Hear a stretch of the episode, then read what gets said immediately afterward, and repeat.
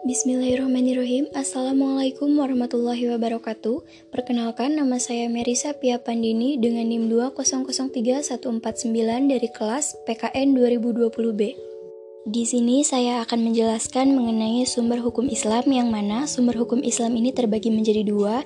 Yang pertama sumber hukum Islam yang telah disepakati oleh ulama dan yang kedua sumber hukum Islam yang belum disepakati oleh ulama.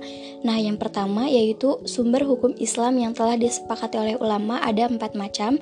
Yang pertama adanya Al-Quran. Nah Al-Quran ini merupakan sumber hukum Islam yang utama.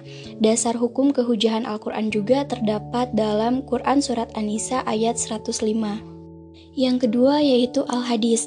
Nah, al-hadis ini memiliki bentuk atau macamnya sendiri. Yang pertama yaitu hadis kauliyah, yang kedua hadis fi'liyah, yang ketiga hadis takririyah.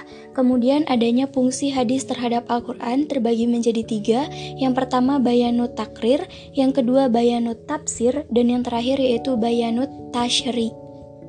Yang ketiga, adanya ijma. Nah, ijma ini memiliki arti kesepakatan bulat dari sejumlah mujtahid. Ijma ini ada dua, yaitu yang pertama, ijma sarih, yaitu kesepakatan yang dinyatakan oleh para mujtahid, dan yang kedua yaitu ijma sukuti, yaitu sebagian mujtahid mengatakan pendapatnya mengenai hukum, sedangkan mujtahid lainnya tidak memberikan tanggapan menerima ataupun menolak. Yang keempat yaitu adanya kias. Nah, kias ini artinya mengukur atau membandingkan sesuatu dengan yang semisalnya.